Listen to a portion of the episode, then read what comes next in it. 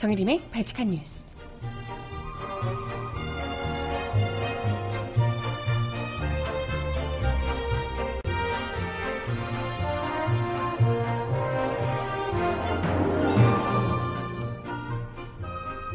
여러분 안녕하세요. 발칙한 뉴스 정혜림입니다.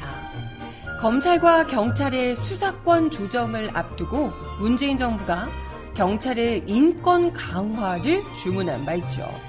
그런데 이런 상황에서도 경찰이 대표적인 인권 침해 사례인 백남기 농민 사건에 대한 법원의 청문 보고서 제출 요구를 또다시 묵살했습니다. 와, 이거 진짜 싸우자는 거죠? 정말 뻔뻔하기로 말할 수가 없네요. 음악 듣고 와서 오늘 이야기 함께 나눠보겠습니다. 첫 곡, 자이언티가 부르는 노래예요. 노 메이크업 듣고 올게요. 신청곡 있으신 분 주세요.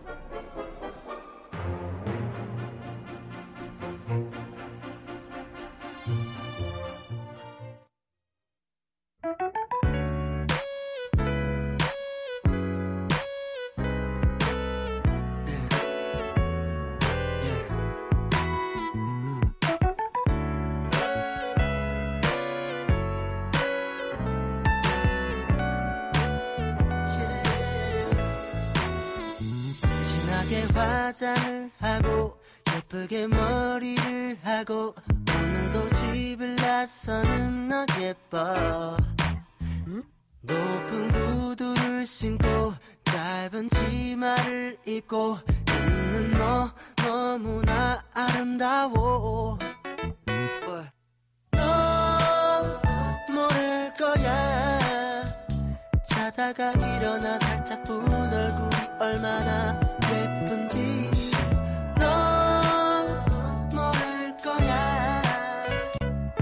자기 전 세수한 네 모습이 얼마나 예쁜지 네, 첫 곡으로 자이언티의 노래 노 메이크업을 듣고 오셨습니다. 신청곡은 잠시 후에 전해드려 보도록 할게요.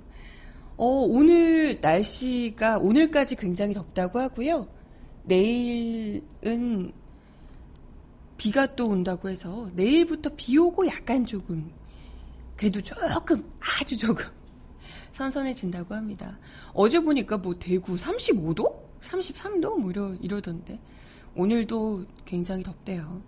다들 땡볕에 밖에 특히 오래 뭐 일하시거나 하시는 분들은 너무 햇볕이 강한 시간대는 좀 피하시는 게 좋을 것 같고요.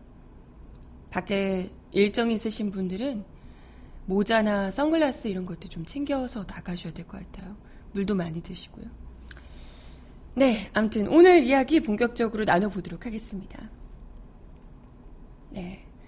어, 김정은 서울 경찰청장이 백남기 사건과 관련한 민사소송을 진행 중인 법원에 경찰 청문 보고서 제출 요구를 또다시 묵살했다는 소식입니다. 아, 진짜 정권이 바뀌어서 이제 좀 정신을 차리려나 했는데 이렇게까지 해야 될까요? 어제 김정은 검찰청장이 아니 그 서울 경찰청장이 검찰청장 네, 서울 경찰청장이 박근혜 정권 당시에 법원의 요구를 거부했던 것을 근거로 들면서 박근혜 정권 때 법원의 요구를 거부했기 때문에 지금이랑 그때랑 달라진 바 없다. 달라진 게 없긴요. 정권이 바뀌었죠. 말이라고 이걸 진짜. 아무튼 그때랑 새로운 상황이 없다는 이유로 제출 거부의 뜻을 밝혔습니다. 왜 이렇게까지 안 하려고 안달을 할까요? 찔리는 게 많으니까 목이 많이 날라가겠지. 그죠? 그러니까 안 보여주고 싶겠지. 그때 있었던 그 위에 있던 윗선들 이걸 뭐 제대로 보고서 나오고 하면 그때 이제 책임져야 될 분들 줄줄이 아마 책임지게 되지 않을까 싶습니다. 네. 아무튼 어 서울경찰청장이고요. 김정훈 서울경찰청장. 네. 백남규 농민이 경찰의 물대포에 맞아서 쓰러지고 결국에는 사망에 이른 그 전 과정을 사실상 우리 국민들이 뭐 생중계 지켜보듯이 그때 지켜봤던 거잖아요. 영상들도 너무 많고 사진들도 너무 많습니다. 이게 어디 아무도 모르는 곳에서 뭐 쓰러졌거나 이런 게 아니라 대다수의 국민들이 그걸 지켜보면서 깜짝 놀랐던 바 있습니다. 물대포가 사람을 죽일 수도 있구나. 충격을 받았었죠. 그럼에도 불구하고 경찰이 손바닥으로 하늘을 가리려는 것도 아니고 이걸 어떻게든지 묵살시키려고 온갖 애를 쓰고 있는 건데요. 유족들은 검찰에 강신명 전 경찰청장 등을 살인죄로 고소했지만 검찰 역시도 한통속으로 수사조차 제대로 하지 않았던 바 있습니다. 그래서 참다 못한 유족들이 정부와 또 강신명 전 경찰청장, 구은수 전 서울청장을 상대로 7억 원대 손해배상 청구 소송을 제기했습니다. 이 소송을 담당한 법원이 경찰에 당일 상황을 파악한 청문 보고서를 제출하라고 요구를 했던 거고요. 아니 재판을 하려면 일단 당일 상황이 어떻게 되는지는 당연히 알아야 되는 거잖아요. 그죠? 그래서 이제 보고서를 제출하라고 했는데 이것 자체를 경찰이 거부하고 있다는 겁니다. 아니 이게 무슨 법을 지키는 이 정말 일선에서 법을 지키는 준 사법기관인 거잖아요, 경찰이. 그런 경찰이 법을 누구보다도 잘 지켜야 할 경찰이 법을 준수하라고 시민들에게 그렇게 이제 얘기하는 경찰이 법원에서 자료 제출하라고 요구를 한 것을 거부한다. 이게 말이 됩니까? 이게 법치주의 국가에서 있을 수가 있는 일이냐? 이건 뭐 그야말로 초법적인 상황이 아닌가 이런 생각이 들어요. 그럼에도 불구하고 도대체가 지금 제정신인지 어쩐지 이런 말도 안 되는 주장을 그것도 이전에는 뭐 박근혜 정부에서 그래 일종의 용인을 해줬다 쳐 아니면 박근혜 정부에서도 이걸 어떻게든지 가리고 싶었겠죠. 근데 이제는 정권도 바뀌고 심지어 문재인 정부에서도 인권을 강화해야 한다는 주문을 경찰에 한 마당에 국가 기관에서 지금 이렇게 법, 법원의 요구까지도 무시한 채 자신들의 대표적인 인권 침해 사례이자 그리고 가장 최근에 공권력으로 인해서 피해자가 난, 사상자가 난 이런 사건에 대해서 끝까지 책임자를 처벌하지 않고 제 식구 감사기를 하고 있다는 것은 이건 이제 국가기관이 아니라 범죄 집단 아니냐 경찰이 이런 비난을 받아도 싼 부분이 아닌가 이런 생각이 듭니다. 그 많은 분들이 감동을 자아냈던 5.18 민주화운동 그 37주년 기념식에 문재인 대통령이 바로 그 인, 곁에 계시던 백남기 선생 부인을 이제 만나서 그분의 이제 하소연 아직 사망 신고도 하지 못하고 있다. 이런 이제 하소연을 들으며 고개를 끄덕끄덕 하신 바 있죠. 그때 지금 현재 백남기 농민께서는 왜 기억하시겠지만 그때 주치라는 백선아 주치 있잖아요. 이건 모든 국민들이 다 물대포에 맞아 쓰러지는 장면을 봤는데도 불구하고 병사라고 그 건강하시던 분을 병사라고 진단을 했었고요. 그리고 서울대 병원 역시도 이걸 고칠 주치의가 썼기 때문에 고칠 방법이 없다라고 버티고 있습니다. 그래서 지금 이대로 사망 신고를 하게 되면 병사로 그냥 사망이 되는 버, 되는 것이기 때문에 지금 사망 신고조차 제대로 못 하고 있다 라고 이제 하소연을 하셨던 거죠. 기억하시겠지만 그때 뭐 그러면 니들이 뭐 사인 그렇다면 우리가 직접 사인을 밝히겠다 뭐 이러면서 경찰에서 시신 탈취까지 하려는 이런 진짜 인간이라고 할 수 없는 꼼수를 부리기도 했습니다.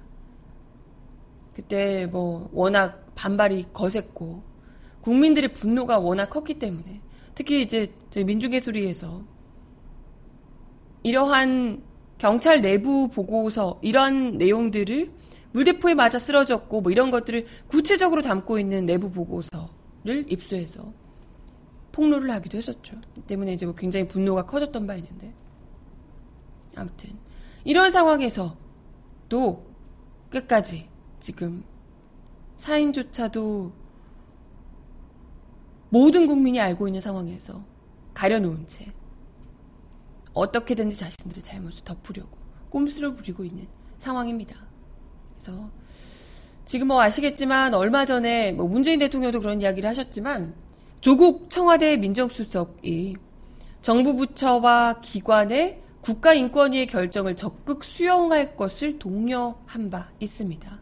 또 경찰의 수건이라고 할 수 있는 검경 수사권 조정의 전제로 너네가 수사권 받고 싶으면 인권을 우선시해라.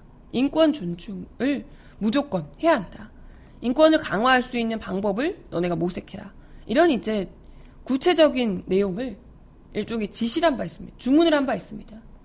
이런 상황에서도 경찰이 대표적인 인권 침해 사례인 백남기 농민 사건을 이런 식으로 묵살하려고 하는데 아니 최소한 자기들의 폭력 때문에 발생했던 사망 사건인데 이런 것에 대한 법원의 자료 제출 요구조차도 거부하고 있는 검찰이 뭐 인권을 어떻게 구현을 할 수 있겠어요? 그죠? 말도 안 되는 얘기입니다. 이대로라면.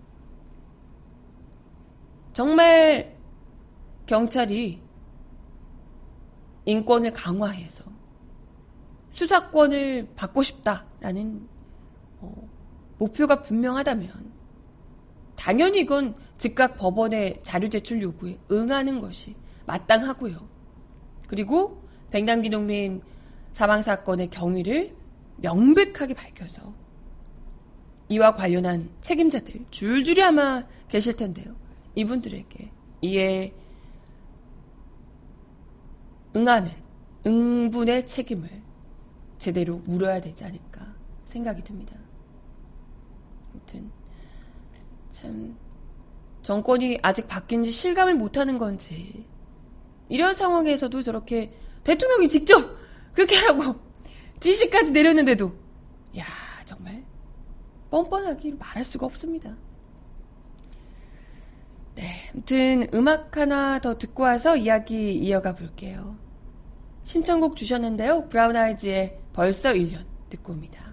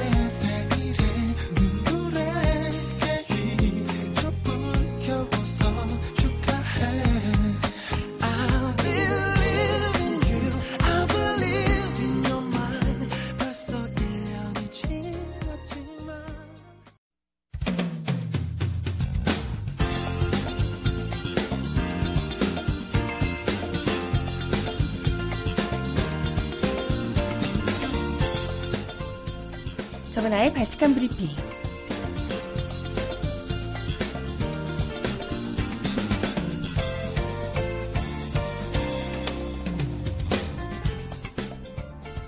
첫 번째 소식입니다. 문재인 대통령은 어제 이낙연 국무총리 후보자 등 공직 후보자들의 위장전입 논란에 대해 공약 후퇴가 아니라고 선을 그었습니다. 대신 준비 과정을 거칠 여유가 없었던 데서 비롯된 것이라며 야당과 국민의 양해를 구하고 국민 눈높이에 맞는 현실적인 인성 기준을 만들자고 제안했습니다. 문 대통령은 수석 보좌관 회의 모두 발언에서 5대 비리자 공직 배제 원칙이 훼손된 데 대해 직접 입장 표명을 해달라는 야당의 요구에 조목조목 응답했습니다. 사과나 유감이라는 표현은 하지 않았습니다. 야당의 협조를 당부하면서 인선한 후보자들을 밀고 나가겠다라는 뜻으로 읽히는데요. 문 대통령은 이 후보자를 두고 빠른 내각 구성을 통한 국정 공백 최소화와 국민들이 기대한 탕평 인사라는 점을 강조했습니다. 하지만 그러한 선의가 정치화되면서 한시라도 빨리 총리 후보자를 지명하려 했던 저의 노력이 허탈한 일이 되어버렸다며 실망감을 드러냈습니다. 병역 면탈, 또 부동산 투기, 위장 전입, 탈세, 논문 표절 등 5대 비리자, 고위공직 임명 배제 원칙을 훼손할 생각이 없다고 말하기도 했습니다. 문 대통령이 이 원칙을 중시하는 것은 이명박 박근혜 정부의 인사청문회에서 특히 많이 문제가 됐던 사유들이기 때문입니다. 문 대통령은 이 원칙이 지나치게 이상적인 공약이었다고 생각하지 않는다며 다만 실제 적용에 필요한 구체적인 기준이 마련되지 않았다고 밝혔습니다. 구체적인 기준이 마련되지 않은 상황에서 내정한 공직 후보자들을 어떻게 처리할 것인지 와 관련해서는 원칙과 현실 사이에서 균형을 찾을 수밖에 없다라고 지적했습니다. 사안마다 발생 시기와 의도, 구체적인 시점, 비난 가능성이 다 다른데 어떤 경우든 예외 없이 배제하는 것은 현실 속에서 있을 수 없는 일이다. 그때그때 적용이 달라지는 고무줄 잣대가 되어서도 안 될 것이라며 구체적인 적용 기준을 객관적이고 투명하게 마련해줄 필요가 있다고 밝히기도 했습니다. 문 대통령은 취임 이후 처음으로 맞은 야당과의 갈등 상황에서 이처럼 정면 돌파를 시도했는데요. 높은 국정 지지율을 바탕으로 한 자신감에서 비롯된 것이라는 분석입니다. 리얼미터가 지난 22일에서 26일 실시했던 여론조사에 따르면 문 대통령의 국정 수행에 대한 긍정 평가가 무려 84.1%에 달했다고 어제 말씀드린 바 있죠. 이 후보자 국회 인준 찬성 의견 역시 72.4%였습니다. 더민주 지지율도 56.7%로 역대 최고치를 기록한 상황이죠. 또 주말 사이 국회와 물밑 접촉 과정에서 국민의당, 바른정당 등 야당들이 이 후보자 인준 절차에 협조할 것이라고 판단한 측면도 있습니다. 하지만 자유한국당은 이런 상황에서도 계속해서 거부 입장을 밝히고 있어서 야당과의 일부 긴장 관계가 계속해서 유지되지 않을까 싶습니다. 하지만 민주당과 국민의당만으로도 인준 통과가 충분히 가능해지면서 후속 인선 속도는 빨라질 것으로 예측됩니다.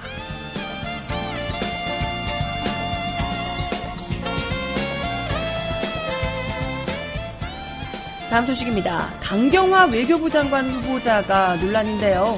어제 장녀의 위장 전입과 관련해 그 주소지에 누가 살고 소유, 소유주가 누구인지 알지 못했다라고 해명했습니다.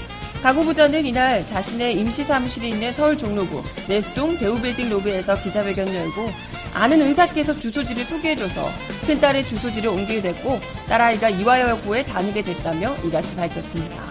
장녀가 위장 전입한 주소지가 친척집이라던 청와대 설명과 달리 당시 이화여고 교장 명의로 드러난 것에 대해서는 청와대 검증 당시 제가 제네바 출장이어서 저희 남편에게 청와대가 연락한 모양인데 남편은 친척집이라고 쉽게 생각한 것 같다.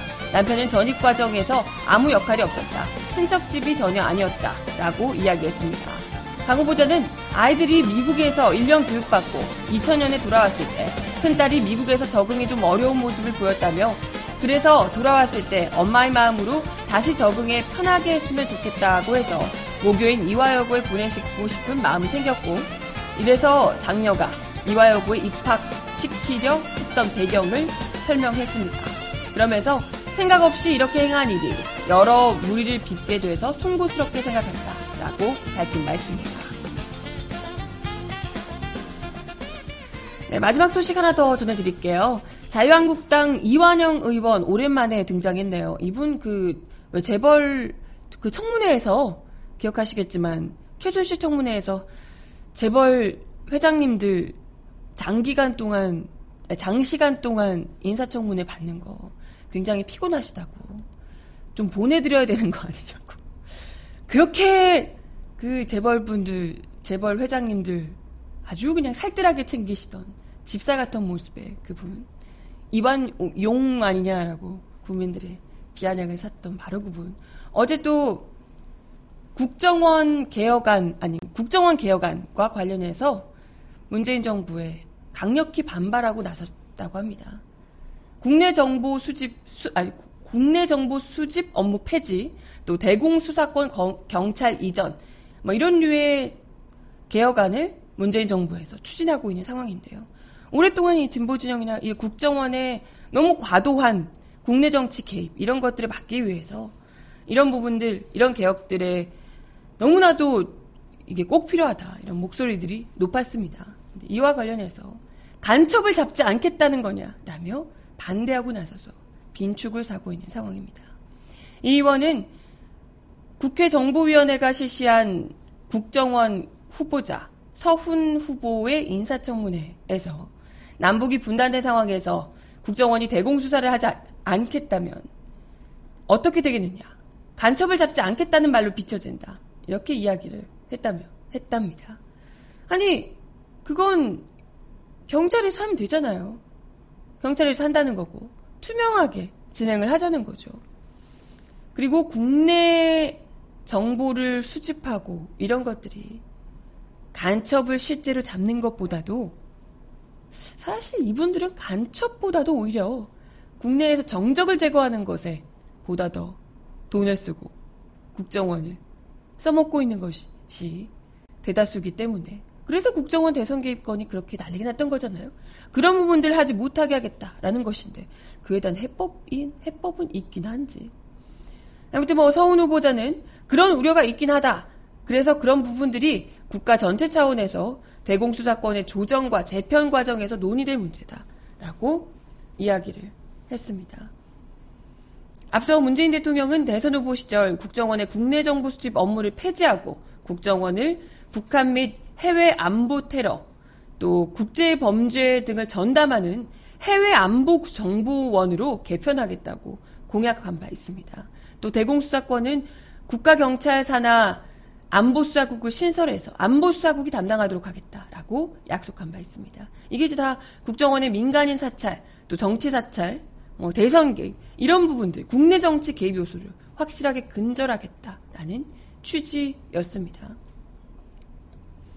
아무튼 뭐 이완영 의원 외에도 자유한국당 소속 의원들이 계속해서 대공수사권 이전 문제를 계속해서 공세적으로 비판하며 서 후보제에 대한 공세적 검증을 이어갔었는데요. 음, 뭐, 서 후보자는 실질적으로 물리적, 장소적으로 국내 정부와 해외 정부를 구분하기 어려운 시대에 살고 있다라고 하면서도 문재인 정부는 국내에서 벌어지는 정치와 관련된 정보, 선거 개입 행위, 민간인 사찰, 기관 사찰들을 반드시 근절하겠다는 것을 국내 정부 수집 업무 폐지로 표현하는 것이다. 라고 설명했습니다. 그러면서도 대공 수사력이 약화되어서는 안 된다. 라고 이야기를 하기도 했어요. 네. 국정원이 국내에서 해서는 안 되는 일이 있다. 그런 일을 하는 인원과 조직은 당연히 없어져야 된다. 하지만 직원들이 충분히 다듬고 키워온 전문성을 활용할 수 있는 신안보 영역이 있다. 방첩, 국제 테러, 국제 관계, 산업 보안, 사이버 이런 영역에서는 충분히 국가 안보를 지켜갈 수 있다. 네. 진짜 해야 되는 부분에서 국정원이 뭐 산업 스파이 이런 류 있잖아요. 산업 스파이도 그렇고 아니 국정원 그렇게 간첩 어쩌고 하면서 정작 뭐 김정일 죽었을 때 몰랐던 거잖아요. 미국이 말해주기 전 미국도 말 안 해주고 북한에서 김정일 사망 뉴스를 전하고 나서야 우리가 알았던 거잖아요. TV 보고 알았던 거잖아요. 그 정도로 정보력도 없으면서 정작 해야 할 정보, 북한 정보는 하나도 모르는데 1도 모르면서 국내에서 무슨 정적에 대한 정보만 계속해서 수집하고 있는데 이런 무능한 국정원을 우리가 언제까지 두고 봐야 하냐고요. 이러니 개혁 반드시 필요하다. 어디서 무슨 또 노트북 훔치다 걸리고 뭐 이런 일이나 또 뭐 우리 국내에 있는 국민들 해킹하게 해달라고 외국 해커들한테 그 프로그램 사고 이딴 일이나 좀 하지 말아 주길. 그런 걸 없애라고 국정원 개혁을 하자라고 이야기를 하는 겁니다. 그렇죠? 네. 음악 하나 더 듣고 와서 이야기 이어가 볼게요. 허가윤이 부르는 뻔뻔한 거짓말 듣습니다.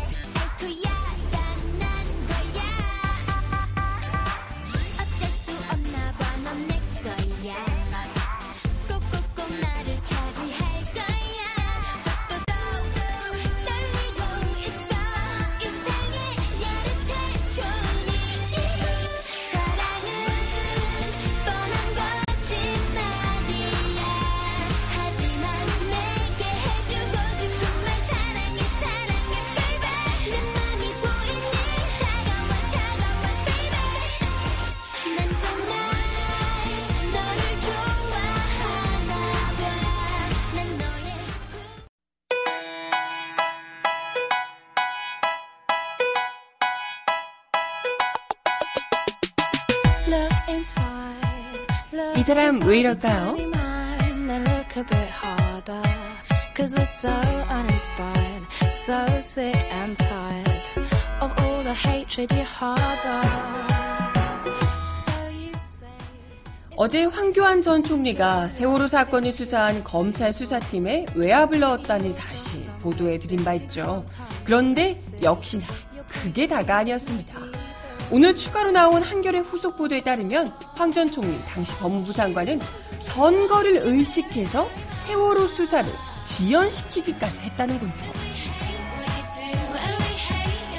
당시 황 장관을 비롯한 법무부와 대검 수뇌부가 육사 지방선거 등을 의식해서 수사팀 구성과 수사 착수 시점을 최대한 늦췄다는 증언인데요. 검찰 관계자는 겉으로는 해경 사기 저하를 운운했지만 사실은 선거를 걱정했다. 그래서 당시 수사팀장에 강성인 윤대진 형사 2부장을 임명하는데도 진통이 있었고 각 지검에서 차출하기로 한 수사팀 구성도 법무부에서 인사를 내주지 않아 계속해서 늦춰졌다라고 밝혔습니다.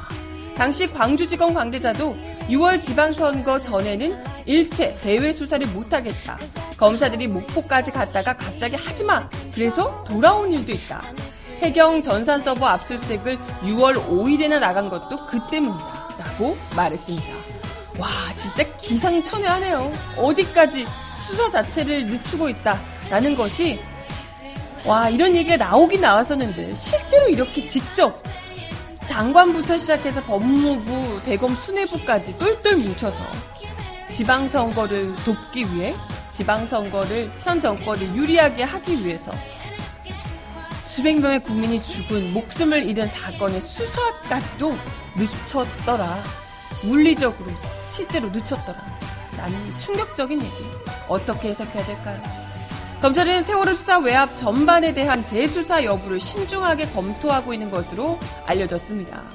뭐 대통령부터가 세월호 수사를 다시 할 것을 강하게 지시하고 있는 상황이라 할 수밖에 없겠죠.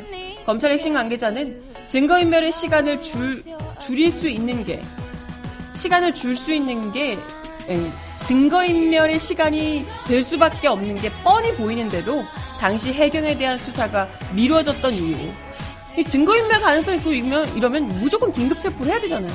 이런 이유 또 123 정장 구속영장에서 업무 과실 치사를 빼라고 한 과정 이런 것들은 다시 따져볼 필요가 있다. 황교안 총리가 이것도 업무 과실 치사를 빼라고 직접 지시했다는 거잖아요. 이런 것도 따져볼 필요가 있다.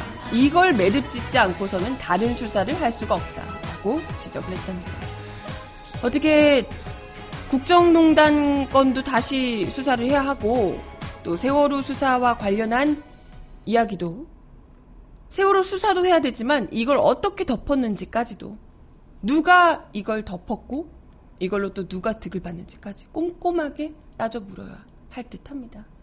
할 게 왜 이렇게 많니 진짜. 이거 하는데 정말 임기 다 보내지 않을까. 이런 박근혜 정부, 이명박 정부 적폐들 청소하는데 5년 다 쓰는 거 아닌가. 참.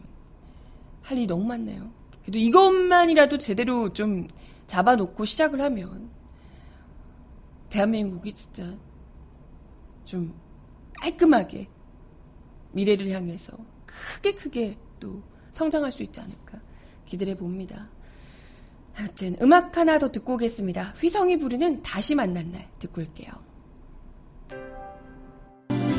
너무 다 변해서 네가 아닌 것 같아 손을 잡기가 힘이 들었나 봐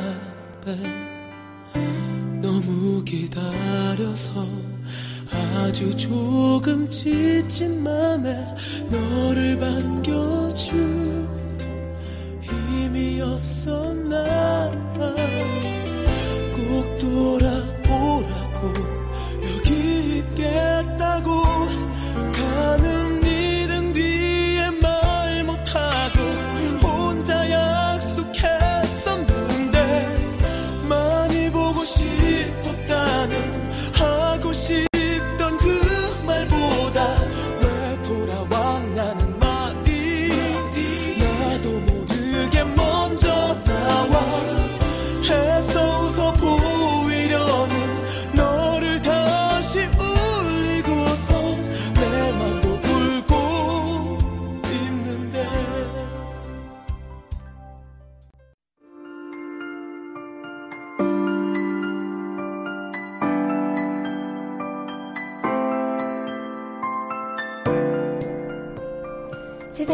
가장 필요한 목소리를 전합니다. 여기 곧 우리가 있어요.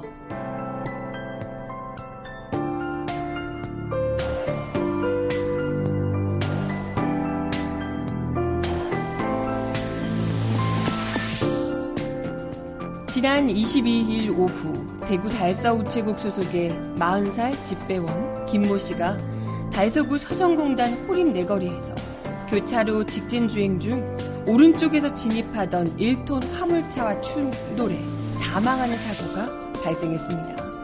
당시 김 씨는 자신의 구역이 아닌 다른 구역으로 겸배를 가던 도중 사고를 당한 것으로 알려져 안타까움을 더하고 있습니다. 겸배란 업무 중 결혼이 발생했을 경우 나머지 집배원들이 배달 몫을 나누는 것을 말하는데요. 과중한 업무에 시달리던 집배 노동자가 이처럼 잇따라 숨지는 사고가 발생하면서 집배원 인력 부족 문제가 도마 위에 오르고 있습니다. 후보 시절부터 우체국을 찾아 집배원 체험을 직접 하는 등 집배원의 고충을 들어온 문재인 정부에 대한 해결 요구도 높아지고 있습니다. 사실 집배원들의 인력 부족으로 인한 과도한 업무는 어제 오늘 일이 아닙니다. 평소 오토바이를 이용해 업무를 보는 집배원들이 교통사고로 사망하는 경우보다 과로로 사망하는 경우가 더 많다는 점만 봐도 충분히 짐작해 볼 수 있는데요. 집배노조에 따르면 지난해 발생한 집배원 사망사고 6건 중 5건이 과로로 인한 사망이었다고요. 나머지 한 건도 장마철 비 속에 무리한 배달 업무를 수행하던 도중 발생했던 교통사고였습니다. 올해 5월인 현재 벌써 5건의 집배원 사망사고가 발생했습니다. 과로사 3건, 교통사고 2건인데 교통사고 중 한 건은 인력 부족으로 겸배를 하는 과정에서 발생했던 거죠. 인력 부족으로 인한 집배원들의 과도한 업무량은 통계를 통해서도 확인할 수 있습니다. 지난해 노동자 노동, 노동자 운동 연구소가 발표한 전국 집배원 초과 근로 실태 조사 결과를 보면 2014년 1월부터 2016년 4월 기준으로 우체국 집배원의 연평균 노동 시간은 2,888시간. 2,888시간에 달한다고 합니다. 이는 일반 노동자의 연평균 노동시간인 2,267시간보다 600시간 이상 더 길게 일하고 있는 겁니다. 이메일 활용 등의 이유로 예전보다 우편물이 줄어든 거 아니냐 이렇게 생각하실 수도 있는데요.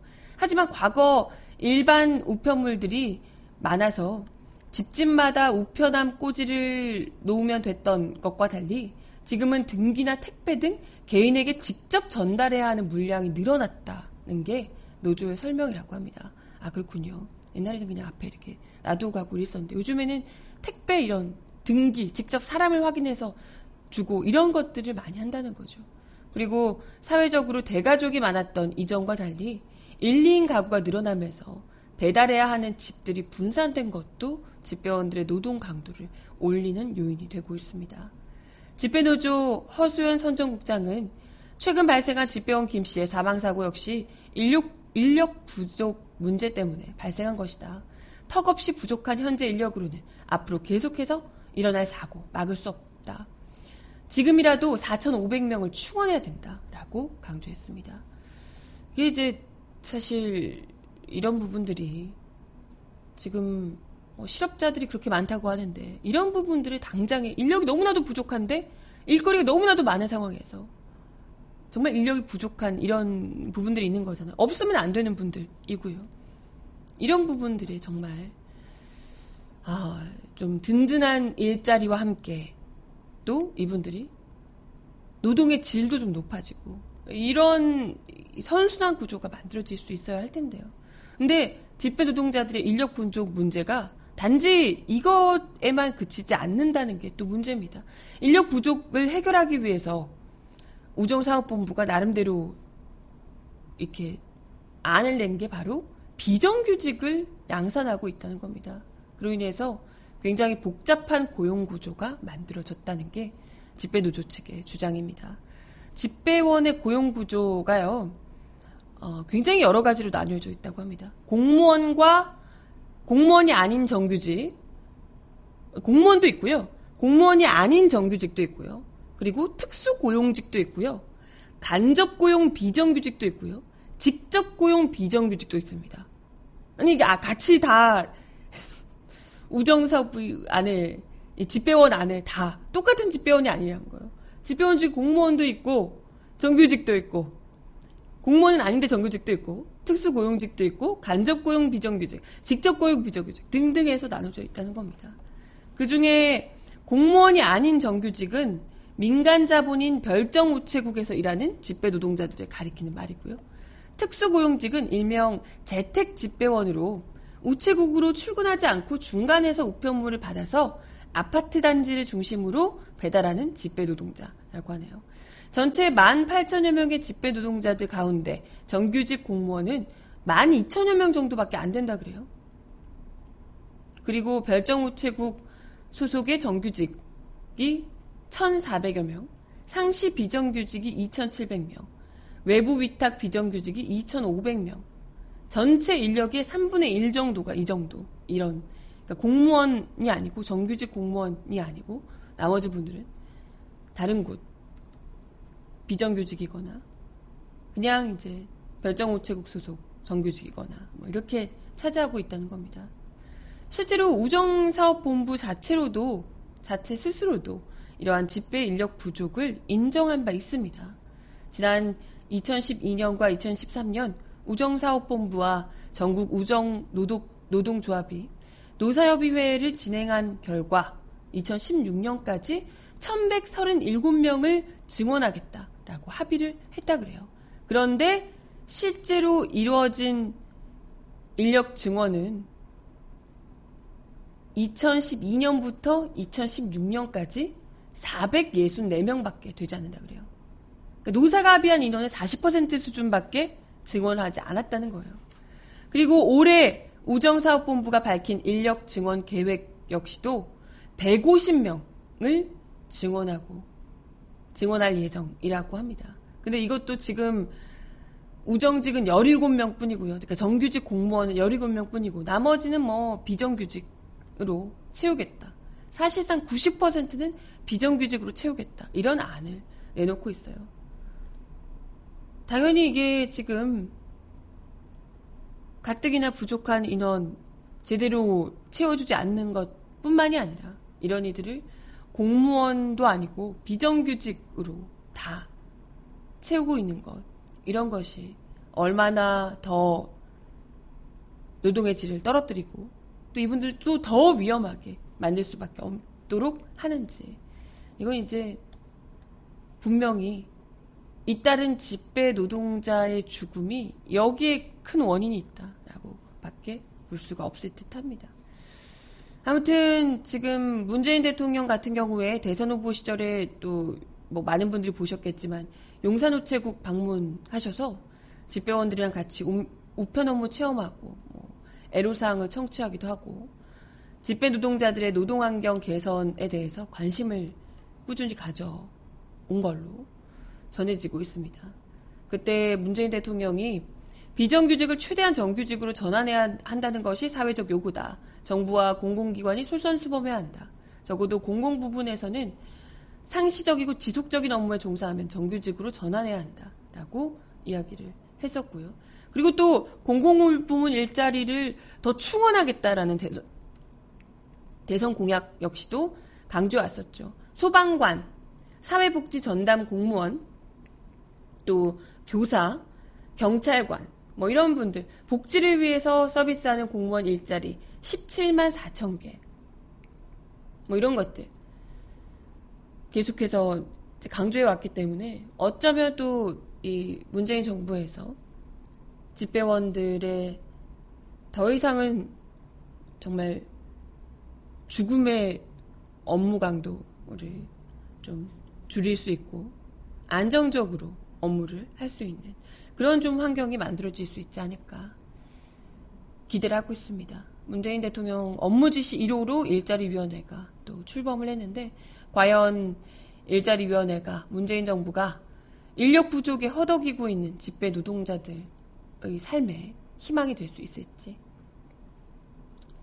기대를 모으고 있습니다. 마지막 곡 들려드리면서 인사를 드리겠습니다. 재즈 팩트가 부르는 하루 종일 마지막 곡으로 전해드리며 인사를 드릴게요.